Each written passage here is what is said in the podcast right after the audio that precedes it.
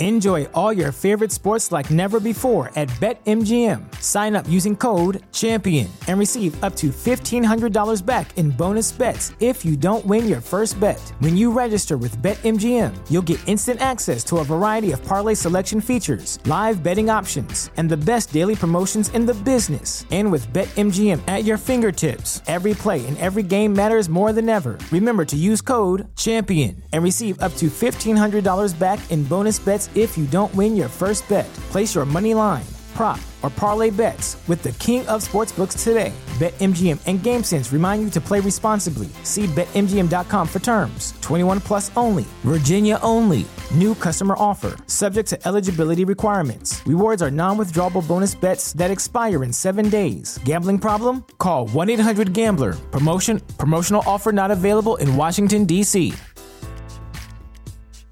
Hey, legit batters! We don't really do ads, but if you feel the need to support our dumb show, you can subscribe on Rokfin for all of our shows, plus bonus member shows, or on Patreon for audio versions. Oh my god, this sounds so scripted, it's terrible. No, read it like that the whole time. No, I can't. Yes, do it. Okay, or click on the affiliate link in the notes to support awesome companies. I don't know who wrote these notes. Oh, yeah, it's me. If you don't feel like s- sending bullshit fiat currency to us, just share the show with a friend or give us a rating or review. You know, standard podcast shit. Actually, that could be said without the radio voice. Oh. Well, maybe I'll put in a fart noise. but we also accept sweet nothings in the form of DMs or emails. Seriously. That's actually more appreciated. We don't need your money. We just want laughs. We don't need your money. It'd be cool. But I mean, if you don't want to buy us a beer, that's fine. You can just uh, say, hey, you guys are awesome. Or say, you guys suck. Those are funny too. No, it's like hanging out. When you go out and hang out with your friends at a show, just say you're at a concert, would you be more excited that they were there and that you got to spend time with them or if they bought you a beer? I guess it would depend on your alcohol dependency levels, but Yeah. we don't have that. We are just No. excited to be hanging out with you guys. That's it. Thanks for listening. Enjoy the show and uh, support however you fucking want. Thank you.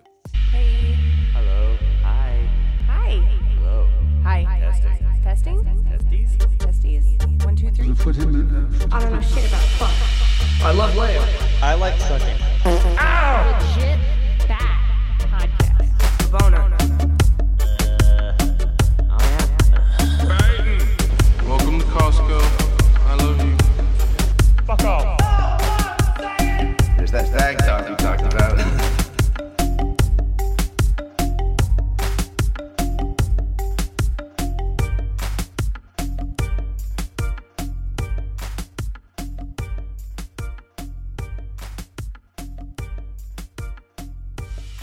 Whoa! Hey, how's it going? Pass. Welcome to Legit Bat. Uh, I'm Joe. Jen's here.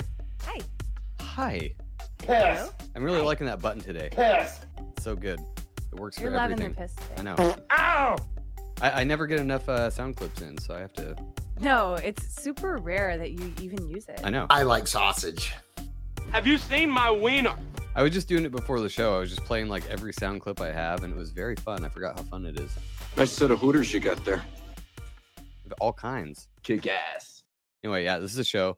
Uh, ben can't make it, and like we said in the Planet Retard report, he has a good excuse this time. He ha- is moving, so he's excused for the night and probably for the week. I don't even know if we'll see him. He's moving right down the street from us too. It's Yeah. awesome. We can do in-person shows all the time. It'll be great, I'm sure. Eh. We'll wait and see. No, it'll be great. But uh, I don't think we have anything up front. We rarely do. I don't have announcements because we are that exciting that we have announcements all the time. Uh, we got Shane from Inquiries of Our Realities and Jake Loco from Loco Listens on. Let me bring him in here. What's up, guys? How's it going? Hey guys, Hey, good to see you again. The, the long-awaited Dante show. So the mm-hmm. last time we had Jake on, he did kind of an intro to it, and it was a Sunday night shit show. So we talked about all kinds of stuff. But I got interested in the Dante's Inferno thing because that was kind of mm-hmm. like a, a thing Jake was into, and so I downloaded the audiobook, listened to the whole thing. It's fucking way over my head, and that's why I got these guys on to talk about it because we were talking to Jake before the show about how it's just it was uh, 15th century or 1500s or some shit and it's just so the old english and the way that it was written was so and i'm not into poetry at fucking all Yeah, there's a lot of Italian, and the Yeah. way that it's written is very. Uh, I guess it could be sing-songy if you read it in the right way, but it's nothing like you would read now, especially in this TikTok world, this world of social media. You're not going to get Dante's Inferno if that's all you're listening to all day. So but apparently there is uh visual representations of this too which i'm down to find if there's a good movie or any even a documentary on it would be cool so they could Eh, explain they some there's shit a video game. I think the video game would be great because you get to live it firsthand yes rpg way. style and get to have the the firsthand experiences of Dante being in each of hell. But I guess it's a classic. So if you've never read it or never even heard of it, fair enough. But go check it out. It's pretty interesting. We're gonna attempt to break down the uh, the seven levels of hell here. So uh, Shane, let's start with you since you're first on my screen. Uh, tell us where we can find your show and all that stuff. Uh, if anybody wants to come listen to my show, Inquiries of Our Reality, um, I'm across all major streaming platforms. You know, Apple, uh, Spotify, all that fun shit. Uh, if anybody wants to come and find me on the internet, uh, just look me up on Linktree, which would be kind of a weird hyphenation, but it's L I N K period or no L I N K T R period E E instead of the dot com part, and slash Inquiries of Our Reality podcast. Nice. And Jake, where can we find your ass? Right on. I'm at at Loco Listens on Instagram. You can send me a little message there. I also started a Telegram group on my birthday called Loco Listeners, so you can go and post your uh, funny memes there and hang out with us uh, at Loco Listens podcast everywhere you can find it. And also, just want to mention this, Shane, my brother. We have a cool swap cast about Dante's Inferno where we go through the entire plot, and you can find that on both of our channels. Inquiries of Our Reality and Loco Listens. So please go check it out. It was a fun time, brother, and I'm happy to be back with all of you today. It's going to be a blast. A hell of a Hell yeah. conversation. Nice. Well, I I saw that you guys did that like right after we scheduled you to come on and do this. So I'm like, sorry you're talking about it so much. I'm sure it's old by now, but at least you're refreshed. You've done a whole show about it, so you can break it down for us ding dongs here who know nothing about this uh, poetry stuff. So I know you did a uh, a bullet point thing, and I told you before I was actually kidding when I told you to do that, but I'm glad you did because it it's actually easier to digest, especially for me. So you said you were going to start out with a like a couple minute like breakdown of an overview, kind of like we did on the last show, and just kind of lay out the basis of it, and then we can go into each uh level or whatever that's called. So you guys start, go for it. Floor is yours. Yeah, it's perfect to to start for anyone who doesn't know Dante's Inferno at all, just to kind of get the basic plot line, and then you know we can dive deep into those specifics in a second. So with Dante, he woke up in the forest by himself. He was probably uh, on a long ass bender, and he just woke up and realized that his life had gone to absolute shit. He had no girlfriend. He had nothing. He was exiled. So he decides to move towards paradise, which is where Beatrice is, and Beatrice is his true love that he's been separated from. So, uh, in order to get to Beatrice, he has to pass through hellfire. So, Beatrice, being the great woman that she is, sent a uh, spirit guide to accompany Dante, and that would be Virgil. So, Virgil's Dante's spirit guide who leads leads him through the nine circles of hellfire. So, one would be limbo, where the virtuous pagans hang out we have uh, circle number two, which is for the lustful, and they're caught in the storm. Number three would be gluttony, and that is guarded by the three headed beast Cerberus. So, we're going to talk about Christianity and mythology, which Dante did a great job of blending. So, we have Greek, Roman classics in there as well. The fourth circle would be for greed, where there's an endless battle happening between those who have and those who have not. Very, very, very potent. We also have uh, circle number five, which is full of wrath. And that would be people who are getting a, a, little violent or they're sullen and they're depressed and they're kind of wasting their life away. And there's also this uh, city of Dis, which is the capital of, of hell. Just think, and we can talk about this later, think about the Hollow Earth civilization. And this is where all the, the demons hang out underground. Or uh, we also have uh, the seventh hell full of the violent, those who are violent to each other uh, those who are self destructive and suicidal. We have those that are violent towards God and blaspheming the church. And then we have those who are violent towards nature. So they're destroying the earth as we know it. Um, Lastly, we have uh the the last two circles, circle eight, which is all about fraudulence. So that's anyone who's being deceptive um, and you know tricking people, lying to them, and these people are tortured pretty bad by the demons. And then the very last level is where Satan himself is hanging out, and he's flapping his wings all the time, and that makes the bottom low the bottom zone of hell very very very cold. So it's full of ice. Satan's stuck here with his three buddies, Judas, Brutus, and Cassius, who we can talk about later. So that's the basic overview of Dante's Inferno, and Dante and Virgil have to go through a long and arduous journey to descend down to this last level before they can go to the next section, which is Purgatory. Yes, sir. Well, that's uh, a great breakdown. Shane, do you have anything to add to that or any perspective on that? I guess as we start going, I can just start throwing stuff into each level. But that was a good overview of just the general idea of going through all the different levels for sure. Yeah, actually, you can just skip reading the book now because that was about it. That's I the mean, best part of the besides book. intermingled with Sparklets. dude, dude crying a lot and passing out and stuff, which I guess if you're going through levels of hell, you might do. But Mhm. he does seem like quite a quite an emotional character. So you want to get into the first one? What's uh the first one, and what does that mean to you guys? I guess, despite what this the book says, what is, what does it mean personally to you guys? I mean, if you want me to hop onto this one, uh, he's first wandering through the woods, and then he comes upon an area where there's different animals that block his path. So then he finally gets to the door where he meets Virgil, which I always like to point out that they purposely make it so that it's connected to the real world rather than being like a mythical place. There's a literal door to get into it from the real world. And then the first thing he steps into seeing in there is a bunch of people that are following false flags. So they're doomed for the rest of eternity, basically following around a flag and getting swarmed by bees and a bunch of different insects. So I mean, I feel like that relates to a lot of people. Unfortunately, that there's a lot of people that follow false flags. So I definitely want to point that part out for sure. Nice. And the other part I wanted to throw in there too is that um, Virgil, the one that car- that shows him how to get through hell, uh, he wrote a book back in his time, which was also an epic poem, where he was talking about the different layers of the after or the underworld. Um, but he was looking at it from a, the Greek perspective. So that's why a lot of the time he brings up a lot of different mythology, different things, is because he's purposely trying to connect their two stories. So that's another important part to throw in there. Gotcha. Right on, right on. Yeah. And it's pretty cool in this section when you talk about false false flags, there are people who are they're too neutral, like they're undecided, they won't be able to choose good or evil. They just remain right in the middle and they're punished for that. They're forced to action because they're chased by these hornets and snakes, so they're forced to choose somewhere to go to and not just stand still in neutrality. You know, it's pretty cool. And then he gets to uh, basically his version of the River Styx, which is another cool connection between Greek mythology and then going into Dante's Inferno, of course, too.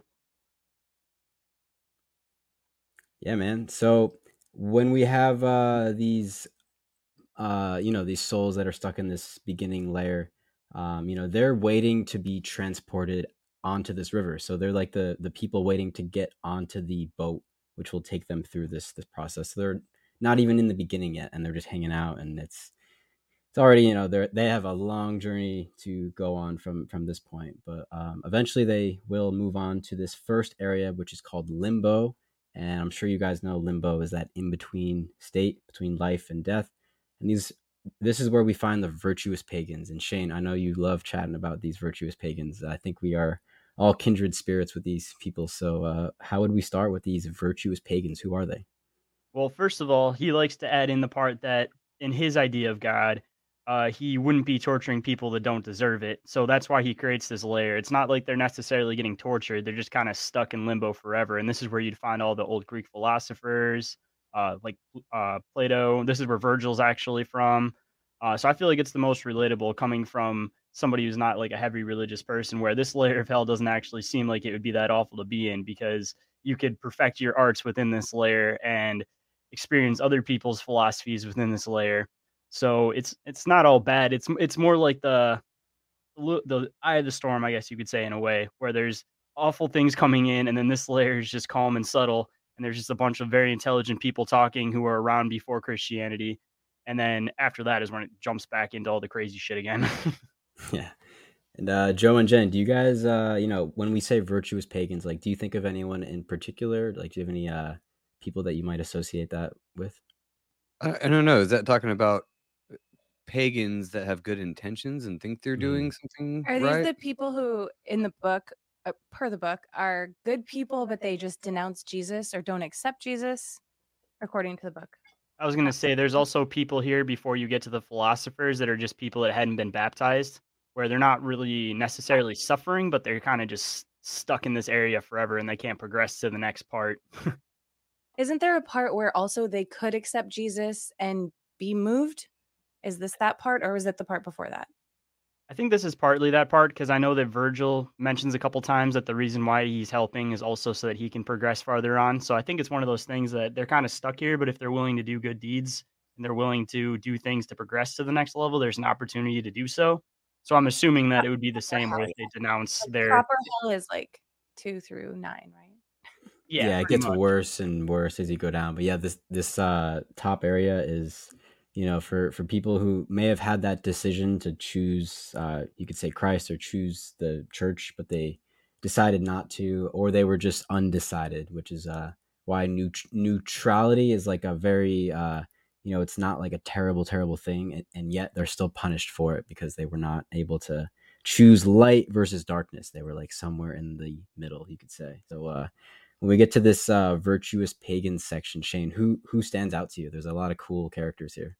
I'll have to look at a list of it. It's been a hot minute since I read the book, but one other thing I did want to point out is that this layer of hell it's described as a meadow with like a castle type thing in the Mhm. middle.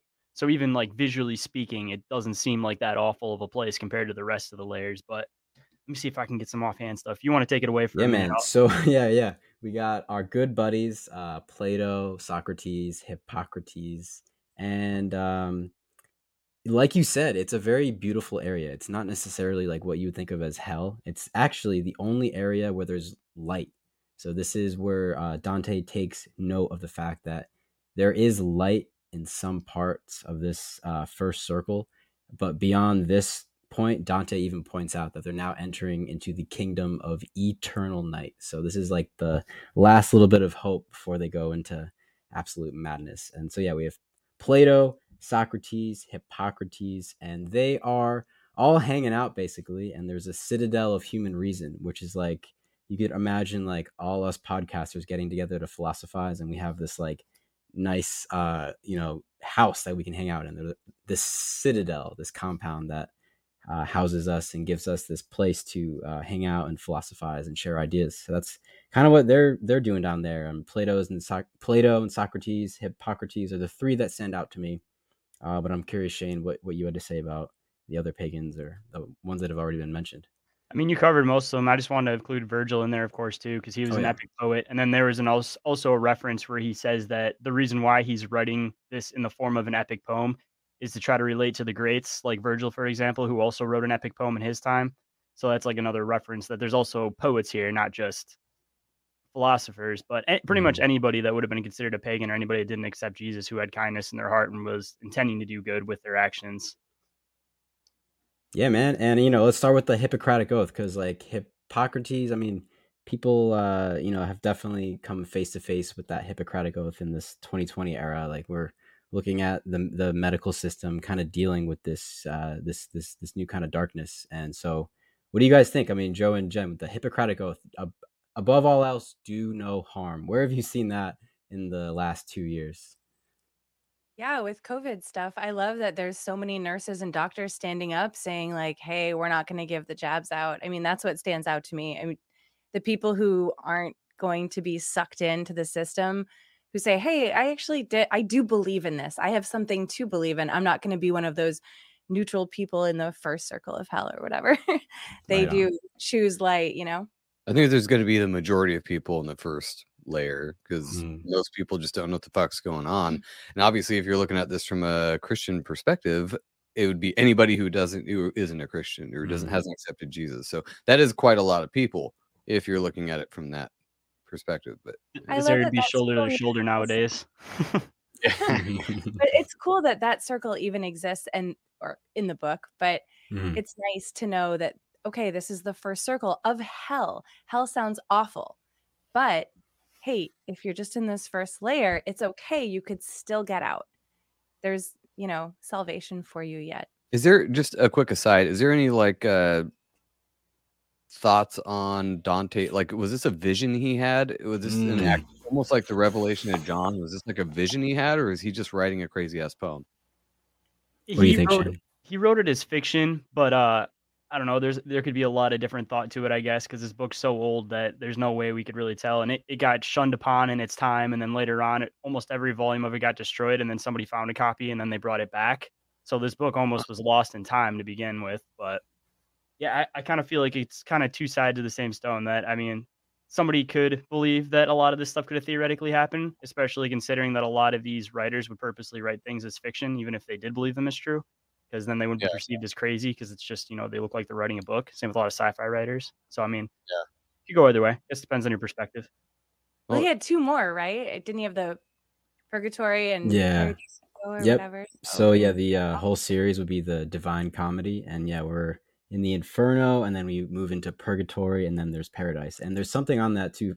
To your question, Joe, like it does. Te- it seems to have this psychedelic journey theme to it because uh, you know someone pointed out to me.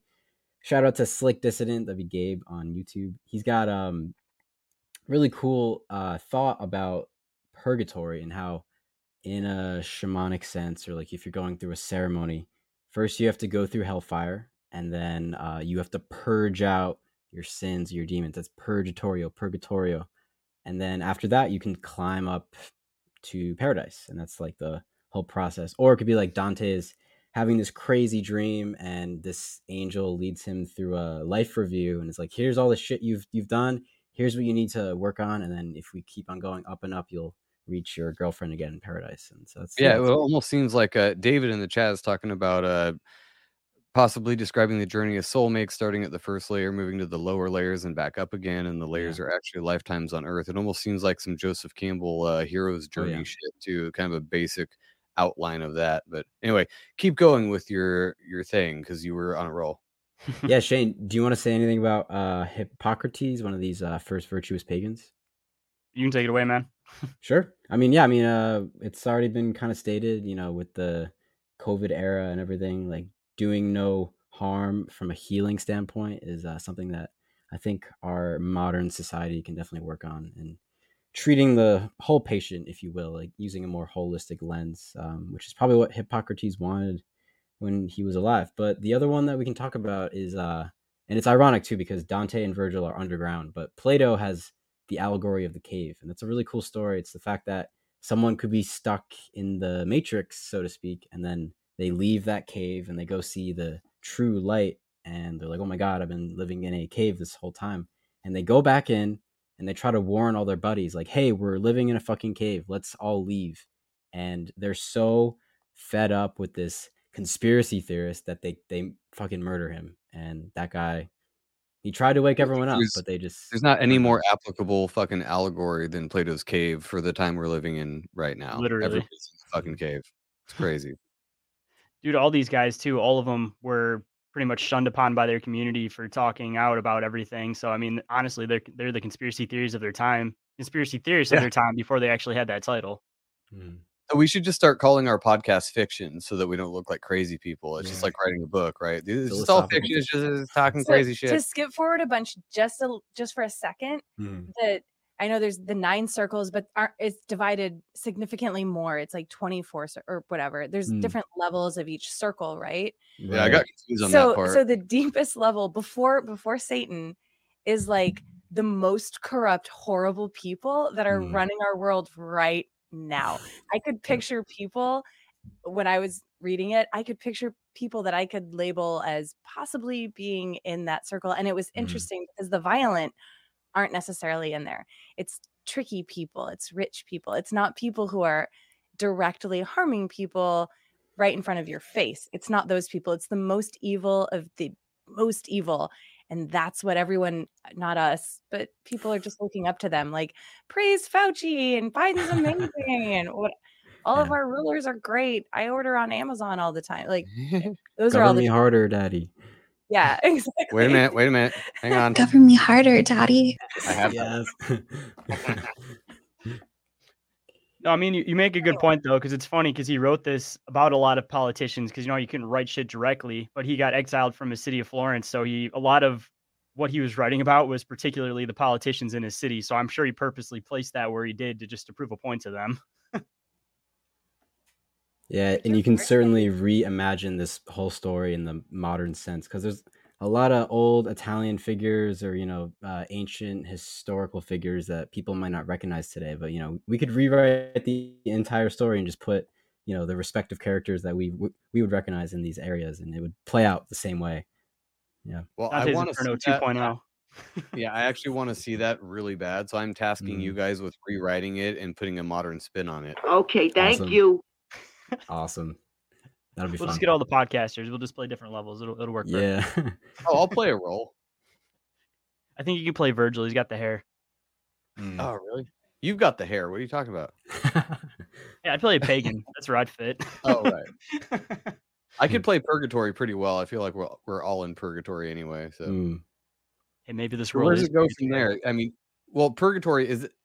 Am, am I confusing the first level with Purgatory? Because that sounds a lot like Purgatory. Yeah, limbo is uh like the waiting room sort of like it's you know these these people don't deserve to be punished so harshly as those like Jen said down at the way bottom who are being wrathful or deceptive. So they're they're kind of like stuck there and who knows they might eventually be pushed through to paradise, but for now they're just waiting there because they're not yet worthy according to whomever decides, you know. So how does that differ from Purgatory then? Purgatory is uh it's pretty interesting too. You know, we can kind of skip ahead to this image that when Dante and Virgil leave hell and they uh you know, they come out on the other side, everything is inverted. So like they're climbing down Satan's legs and then they exit and Satan's legs are now upside down. So if you can imagine like that Pirates of the Caribbean movie where they're on the the the boat and then they hit that vortex and then they go upside down. And it's like now Oh, the, right. the, the whole world is flipped upside down. So it's pretty cool. It's like now they're going up rather than down, basically. And that's Now they're going up his butt. Up his butt. Yep. Round the corner's paradise. Yep. But yeah, man, after the uh, limbo phase, there's uh, the lustful phase, which is definitely um, a circle that I've spent some some time in. Unfortunately, being locked up alone in my studio apartment during a fucking pandemic. I mean, it's kind of tough. So times have been tough, but you know, it's there's a lot to learn from this stage because there's a cool metaphor. These these souls who are possessed by lust are caught in this storm and they're being blown around left and right, up and down and they're not grounded whatsoever. And we have this, uh, you know, this very terrifying scene where Dante is seeing ordinary people that he can relate to. It's like, wow, they were committing the sin of lust. Oh my God, so was I. And he's just, he can't take it. And he's so overwhelmed that he actually passes out. Or they say he swoons, which is a funny term to use. He's he's swooning and he just passes out. Isn't He that a Canadian thing? Sounds a little more, more fancy. A Canadian would say sorry afterwards. I'm so sorry about Alright. Sorry? I'm sorry I passed out. I'm so sorry. Be sorry. that. Sorry. The other part I want to add into is that on this layer, whoever the person they were lustuous with is also strapped to them and being thrown Mhm. around for all of eternity too. So it's kind of Ugh. like, hey, you want to be lustuous with this person? Now you're stuck with them. Ultimate hell. Constant reminder. I was just trying to hit it and quit it. Damn. Damn. Oh, I hit it. I hit that twice. Sorry. uh, giggity. Get- Oh, I forgot you got that too. I got like 10 sounds, but you know it worked. Anyway, sorry. Enough of the soundboard. All right, let's move on. What's the next Mm. one? Uh, so we got the lustful, and Dante passes out, which is a quick point to note that he's not yet able to process all this, so he's still like so overwhelmed. So this will happen again and again, but just please note that you know we're we're all Dante going through this journey. So even though he can't handle it now, later on he gets stronger and stronger and more capable of dealing with these um, these dark entities. So the next part is gluttony and greed. So circle three is gluttony, circle four is greed. They're very hand in hand. They have a kind of a similar vibe to it. And uh, yeah, Shane, when you think of these uh, third and fourth circles, I mean, what what comes up for you, man? Uh, refresh me. This is the one with the rocks, right? Yeah, the yeah, Swamps. yep. Uh, the gluttonous are kind of like weighed down by these these boulders, and you know it's like this heaviness of their uh, hunger and then the greed is like this endless battle between the haves and the have-nots, and they're going at it forever. There's never a winner or a loser. They're just they're just going at it endlessly. It's just a giant boulder and they push it in the same direction. It doesn't go anywhere, but they put Yeah. their full force into it for all of eternity and it doesn't move. yeah, just like uh, Sisyphus, right? Is that the guy? That's Yeah, I believe so. yeah, Sisyphus? Sisyphus? Sisyphus. And then Yeah, he's, uh, uh, this was pushing the the one you said with the the swamp too, right? Um, swamp. Okay, so that's uh, it's very interesting. So the environment in the Inferno reflects these people's uh, mental state, or you know, the the state in which they were living in on the earthly realm. So it's kind of cool that someone who was uh, a filthy glutton, or they were you know consuming a lot of food and drink, and they were just kind of going crazy, um, end up living in their own filth, and that's uh, it's a very uh, it very it speaks to the hermetic principles like as above so below as within so without it's uh, pretty good form of justice you could say for these I actually do remember that one from the, the those long hours listening to the audiobook. Yeah, I remember that one, the gluttony one, where they're living in their own waste. It's like, Mm. sludge that they're serves just you constantly right. kind of surrounded by this gelatinous sludge. The more they struggle, the farther they get pulled down into it. So there's some where just their face is above, and there's other ones where it's just their feet. So the more you struggle, just like quicksand, the farther you fall into your own shit. yeah man So is this the one that's guarded by Cerberus?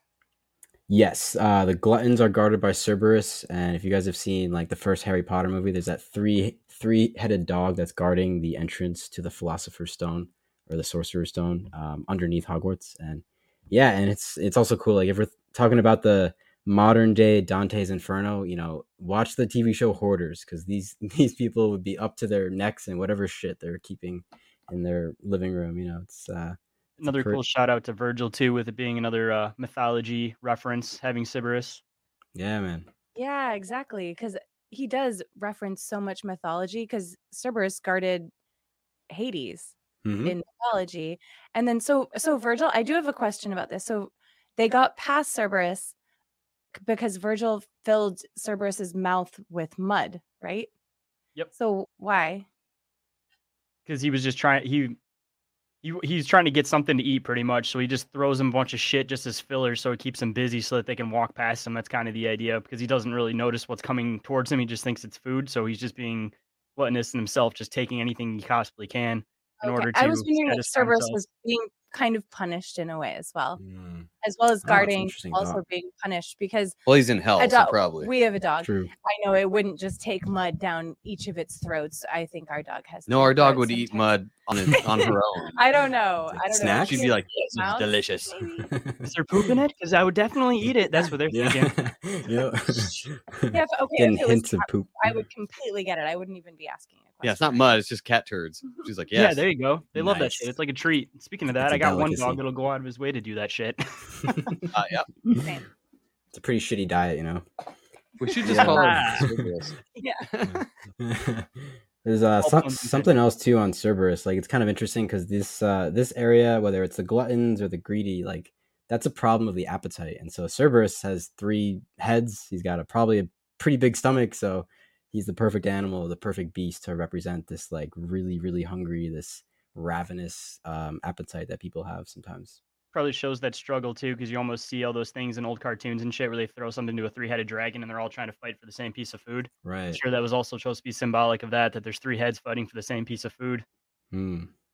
That's like what Yeah. chickens do. Exactly, you're not wrong. They do that every time. Anyway, so time. that was uh, gluttony and greed. You guys have any other uh, insightful comments on that? Shane, oh no, I think we covered that one pretty well, to be honest with you. cool. All right. It's the next one. The next one is um pretty packed. So we have uh the wrathful, the violent, the sullen. So I would say just to kind of point this out first that you know people who are wrathful could also be considered angry, like they're possessed by rage. Um, they just want to get revenge. They're they're just absolutely uh, seeing red, you could say. And uh, you know, so some of them are violent, and you know that's when this first theme of violence comes about. Um, but particularly they're just resentful. They may not be actually hurting people, but maybe they're like passive aggressive and they're kind of like making everyone's life hell. Uh, but they're not actually like throwing punches, you know.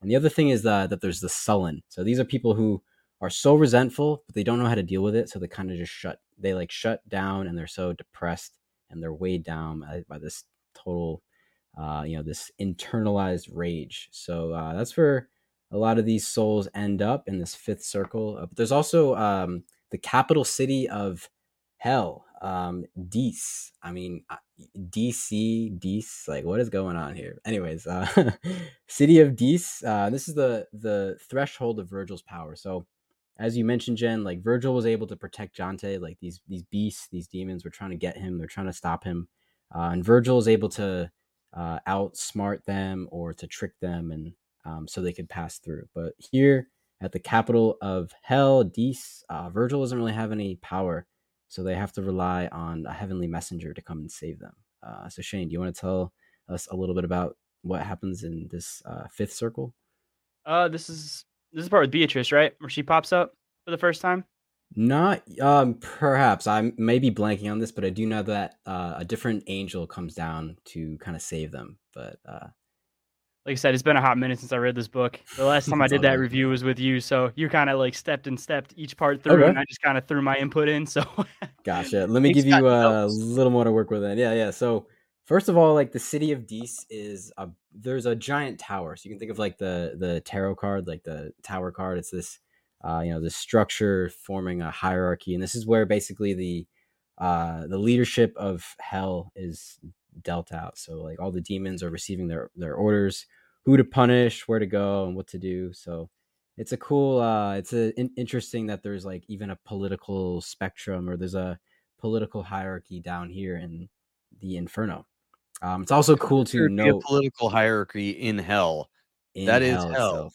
that is hell exactly right So really do you think quick, I do just want to say it's super interesting that in hell, whether you're wrathful, sullen, or violent, there is a punishment for it. But here on earth, you only get punished if you're violent. You don't Mhm. get punished if you're sullen or wrathful.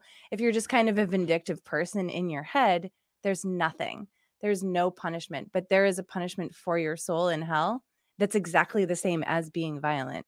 I don't know. I just think that's interesting that you don't have to throw punches or do anything outright, but you still get punished the same way. It's just interesting they wrap them all in the same little bunch.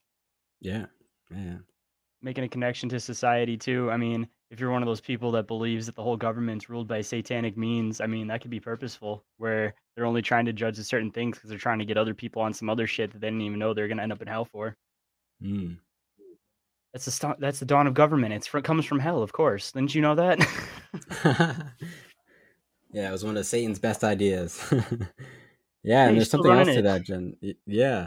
I mean uh you know there's a great reason that you brought up jen why violence is above uh fraud. Because like you know if you're there there's something honest about violence. Like if someone's attacking you then it's like all right they're they're they're, they're being pretty honest. Like they're not hiding anything but when someone is deceptive and they're lying to you i mean that's like that's so much worse because it's almost like it's more of a betrayal rather than just you know being attacked but it's, it's pretty- violence, but in a different way though, because I mean, like Mm. you know, Julius Caesar got betrayed by his own people and essentially got stabbed in the back. So hence where the term came from. So I mean, it's almost worse to be more deceptive than to just be outright violent because it is definitely more truthful to be outright violent because you don't know who you can trust if everybody's pretending to be truthful and then they turn around and stab you in the back. And that's what a lot of politicians and I'm sure a lot of people are scared of. And I'm sure Vir- or uh, not Virgil, but uh, Dante was scared of that because essentially that's kind of what happened to him in his own city was that he got stabbed in the back and pushed out because uh, I don't remember exactly what it was what was supposed to happen, but they pretty much tricked him into kind of falling into a certain place in the government, and then they Hmm. purposely used that against him to be able to ex-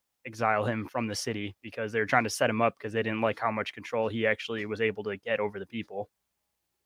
plus one for cancel culture Sorry, I dropped out for a second. I had to go pee and also wipe chicken shit off of my shoes that I realized was there after I got in here. Sorry about that. did your dog eat it Yeah, just call I- the dog in, no, you'll be good. Uh, we did have a request from Johnny in the chat to play lots of fart noises. So, real quick interlude. Mm. There you go, buddy. All right, There we go. continue on Beautiful. with your glorious glorious.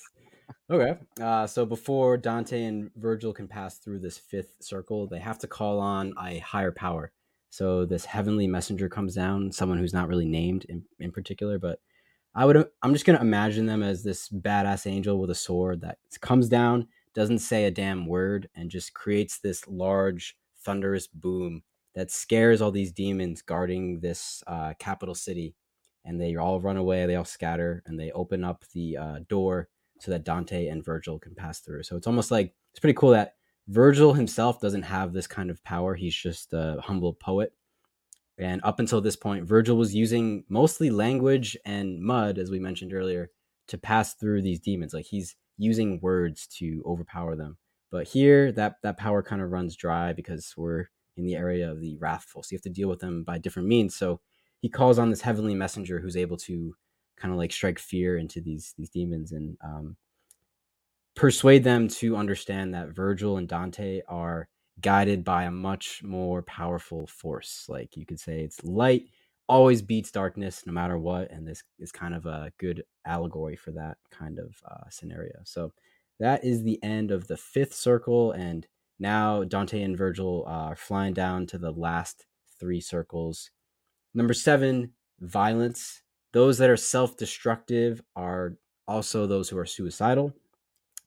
And uh, let's talk about those people first because what's happening with those who are suicidal, those who are self destructive, is that they're trapped in a tree.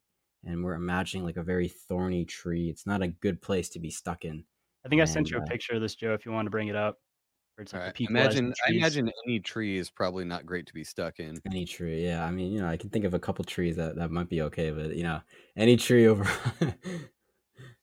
then they get burned too. That's the other part you got to add to. It's almost like they're planting their roots for all of eternity. So I feel like that's also Mhm. partly a metaphor. And then they get burned because of their choice to just plant the roots where they were.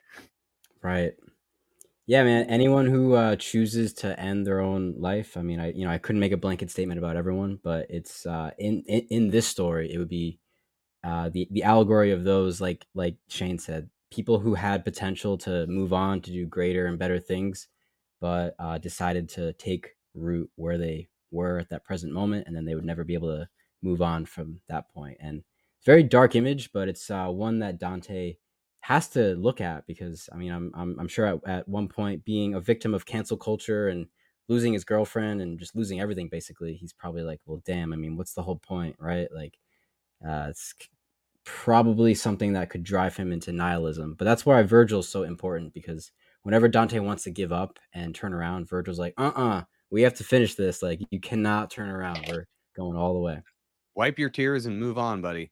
Yeah I want to add something too about Beatrice too. Actually, in real life, Dante had a wife, and he admired this other girl from afar, and he never got to actually be with her, and they never really lined up in life to ever be together. But he wrote all of his poems about this girl specifically, referenced her in this book, but he never talked about his actual real wife. So at no point was he ever actually with this girl.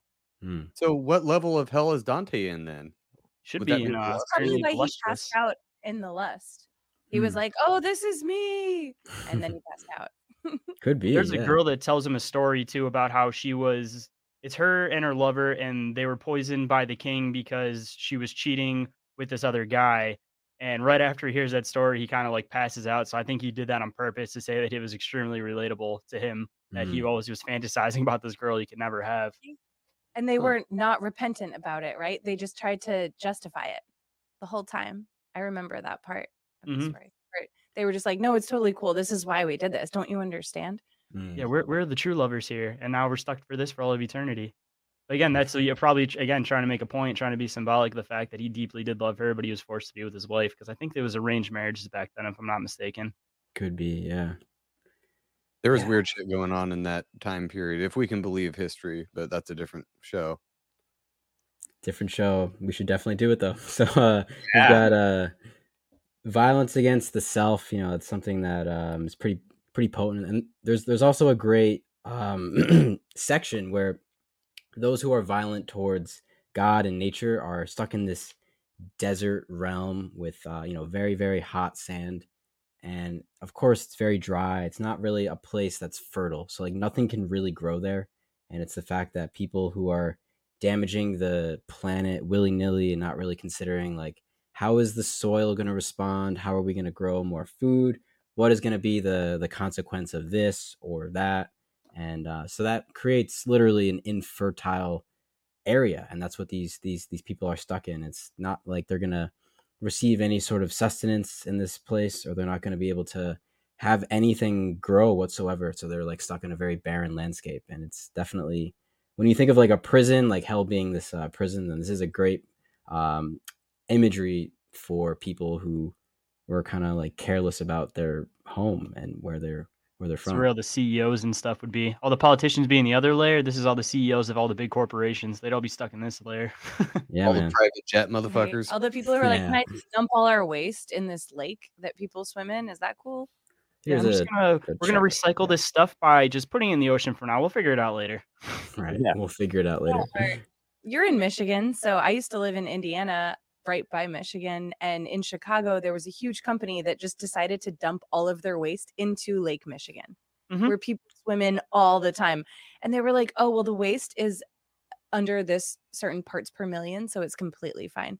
But they were dumping waste. The parts per million thing drives me nuts. Like the Yeah. parts per million of arsenic in your water is fine. It's like it's still fucking arsenic.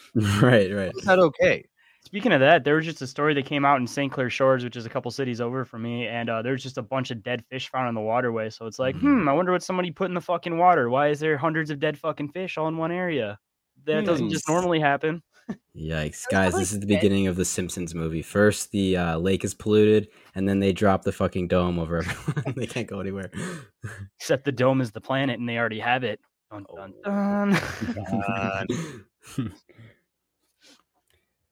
yeah. So uh, you know, the seventh circle. I think uh, we've hit a pretty good amount of it. Uh, there anything else we can add, Shane? There's quite a lot there, so I don't want to like skip over anything juicy. Hey, I feel like we're just trying to leave it at a basic, digestible way of thinking. So I mean, not going Yeah. too too crazy deep. I think we're hitting it pretty good. Let's not overwhelm anyone. Yeah, exactly. You gotta was make sure it fun still, because this is legit bat. yes, yes, we're having fun. Yeah.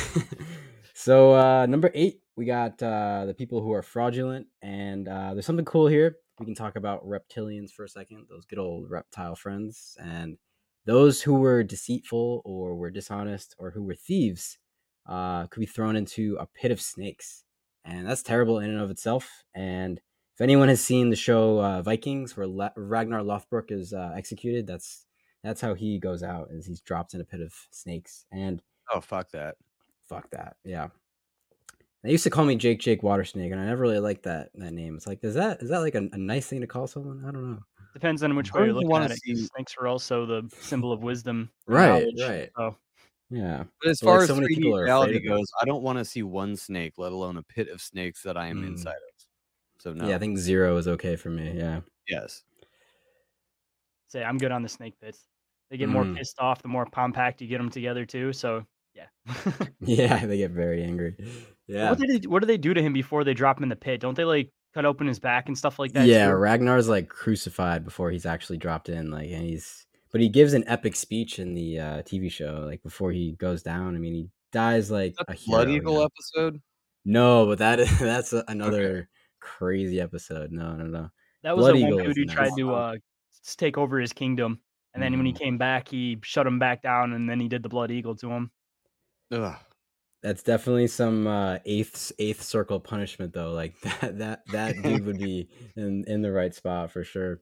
And uh, the the other thing is not only are people dropped in a pit of snakes, but then they turn into reptiles themselves. So it's like, all right, think about this. I mean, you ever see like Godzilla versus King Kong? Because like the whole idea is like we all want to root for the monkey because that's who we can relate to more. I mean, we don't really see ourselves as reptiles, so to speak but King Kong is someone we can relate to a bit more. But the whole idea is that we are part mammal and part reptile, and this reptilian part of our, our brain is really concerned with just surviving at any cost. It has no empathy whatsoever.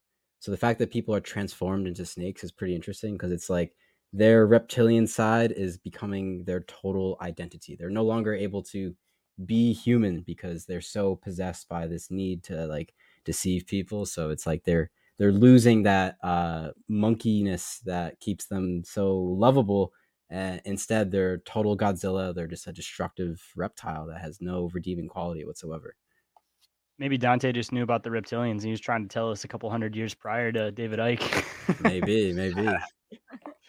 And there's a really cool mention too. You know, I, I won't go too much into this, but when I was talking to uh, Emmanuel Kingman on the Godcast, we brought up this one quote where Dante mentions uh, reptilians and Tartarus in one line, talking about how the people of Tartary were good at weaving. So if you want to get into like Tartaria and the reptiles, I mean, this uh, section of the book brings up both at the same time, and that's a whole other rabbit hole, whole nother show, but just something worth mentioning because I was not expecting that at all. Yeah, I Oh, didn't wow. even make that connection either. Like I said, Mm. maybe he was actually onto something more than we even realized because there's so much shit hidden metaphor in this book. Yeah, man. He was working with the politicians. I mean, shit, that would have been the ruling class that we still called the reptilians. Are we in a psyop? Shit. Yeah. So They're onto us. We're gonna start getting Hmm. technical issues. they're on. Yep. So uh, it's bringing us to the home stretch, but in reality, this is far from the end of their journey. But they're at the ninth circle, this bottom layer full of ice. Satan is down there hanging out with Judas, who betrayed Jesus, and we have Brutus and Cassius, boy who Satan. betrayed Caesar. And Satan, what about him?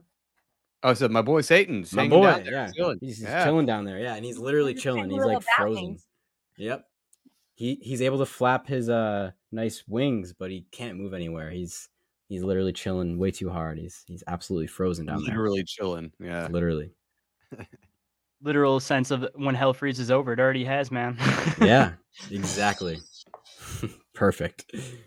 Yep. So uh this is the last challenge really for Virgil and Dante just in this this first book before they go into purgatory where they have to climb down Satan's legs and you know it's not I'm sure it's not a nice place to uh, be you know they're climbing down down to his feet and then they see the exit They're like holy shit we finally made it and they come out the other side but as I mentioned earlier, uh, Satan's feet are now upside down. So they're like looking up at the soles of his feet.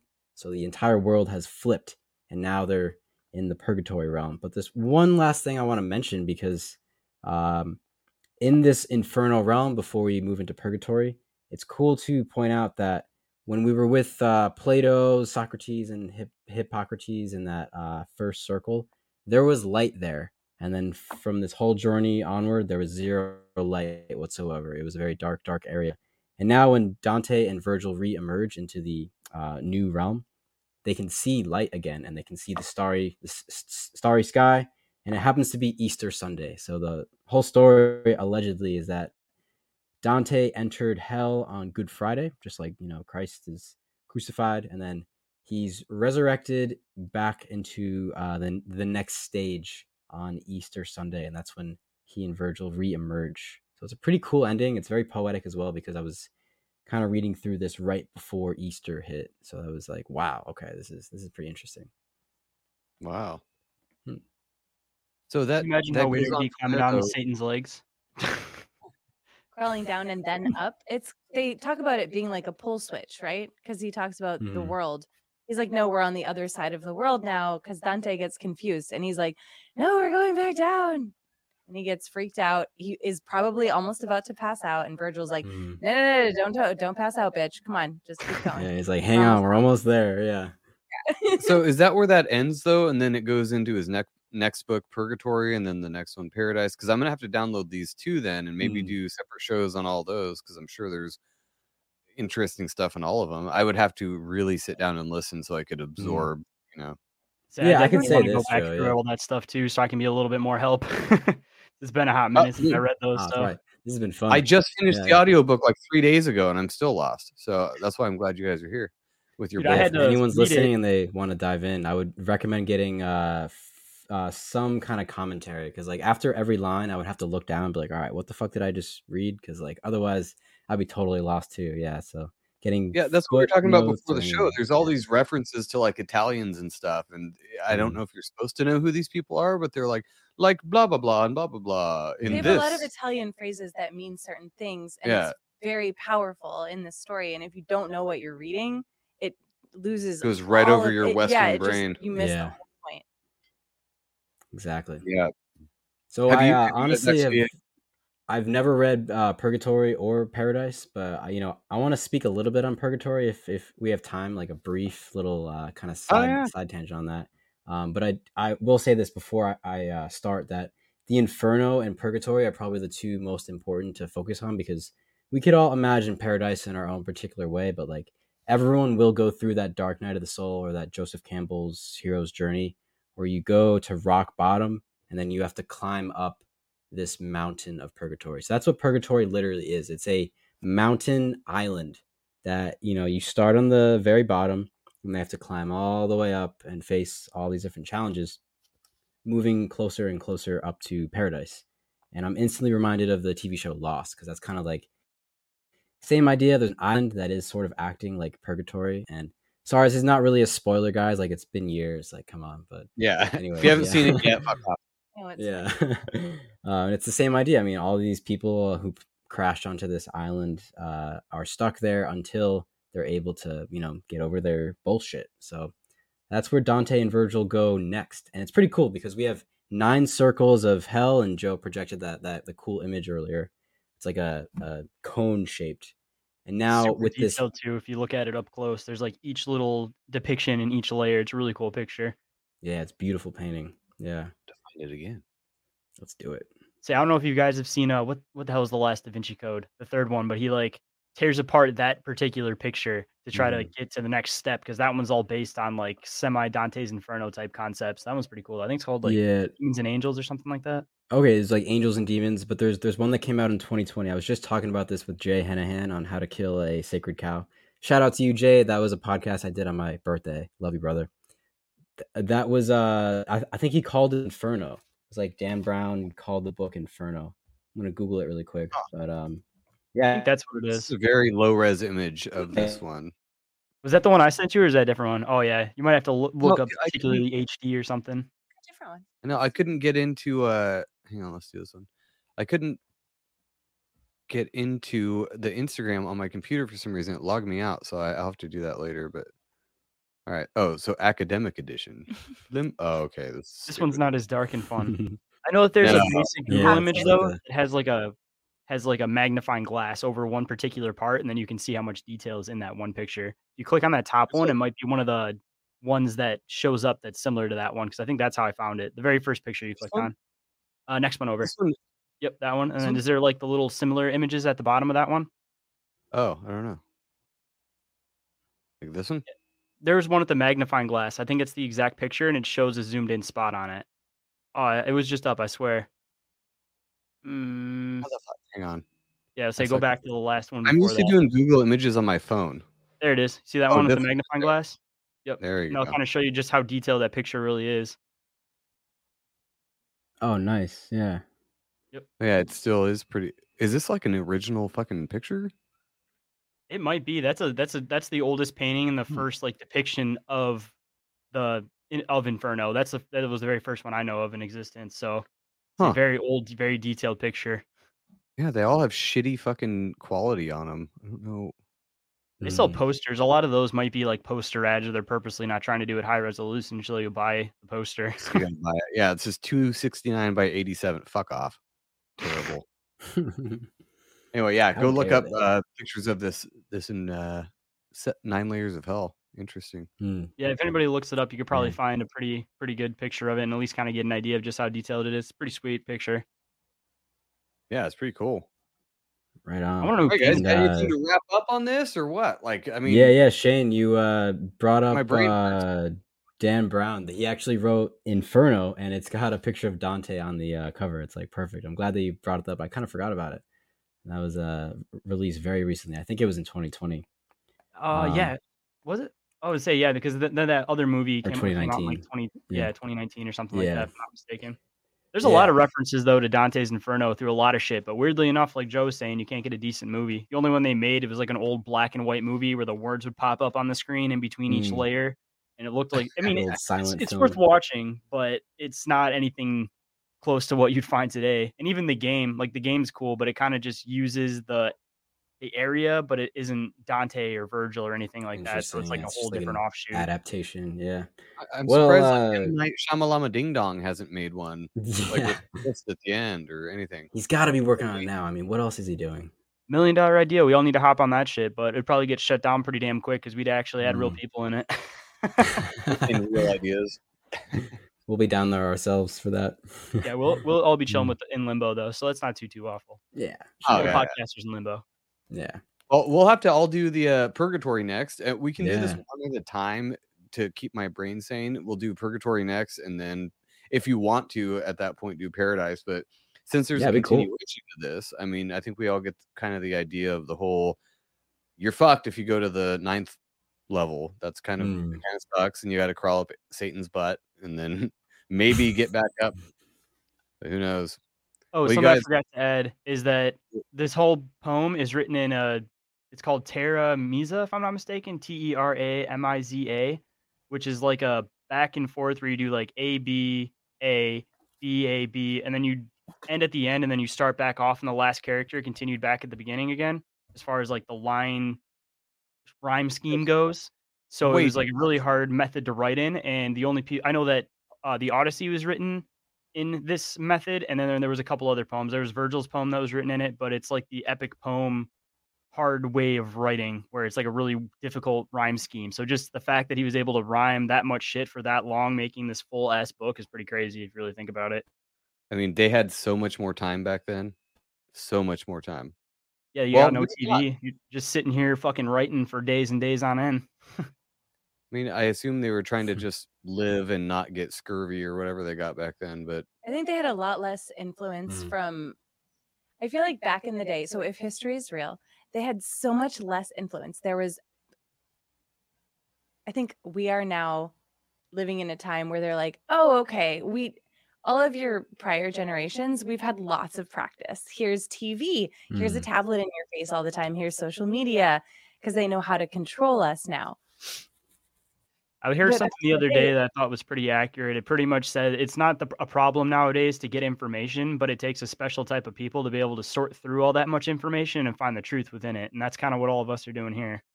exactly. There's no shortage of info, but trying to figure out what is legitimate is uh, a different story. Takes time. It's time that we apparently have. So it's funny because the the people who are in the middle that are described in this book, it's hard because I do talk about that all the time. I want to be in the middle because I want to take time to dissect the information that I'm being given. I'm not saying, "Oh, I'm just wishy-washy. I'm in the middle. I'm just going to go to the first little circle of hell or whatever."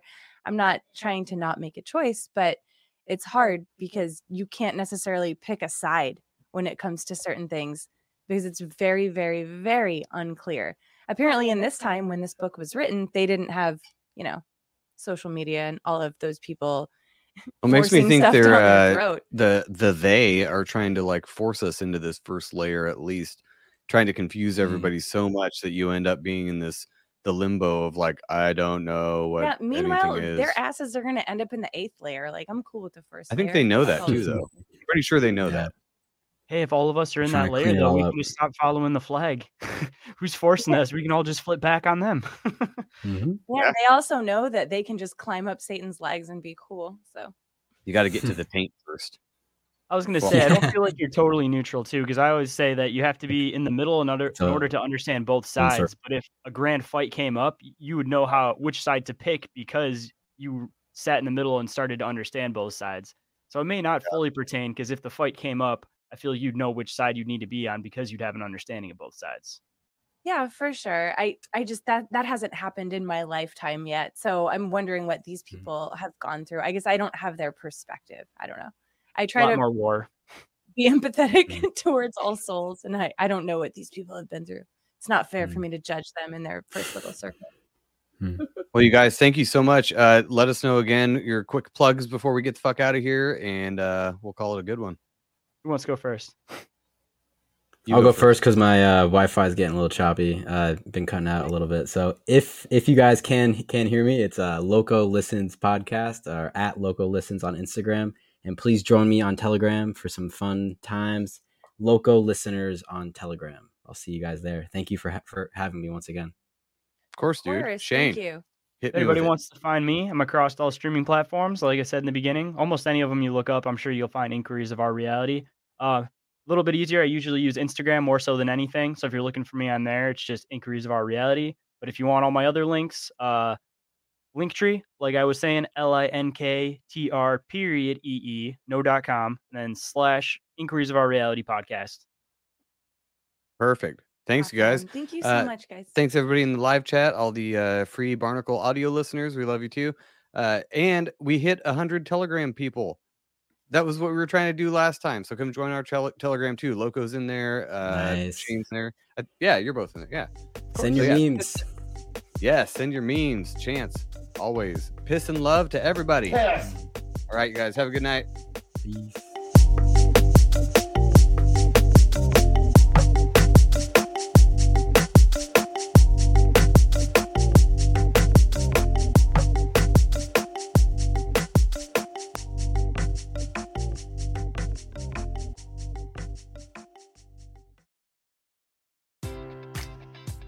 Enjoy all your favorite sports like never before at BetMGM. Sign up using code CHAMPION and receive up to $1,500 back in bonus bets if you don't win your first bet. When you register with BetMGM, you'll get instant access to a variety of parlay selection features, live betting options, and the best daily promotions in the business. And with BetMGM at your fingertips, every play and every game matters more than ever. Remember to use code CHAMPION and receive up to $1,500 back in bonus bets if you don't win your first bet. Place your money line, prop, or parlay bets with the king of sportsbooks today. BetMGM and GameSense remind you to play responsibly. See BetMGM.com for terms. 21 plus only. Virginia only. New customer offer. Subject to eligibility requirements. Rewards are non withdrawable bonus bets that expire in seven days. Gambling problem? Call 1 800 Gambler. Promotion. Promotional offer not available in Washington, D.C.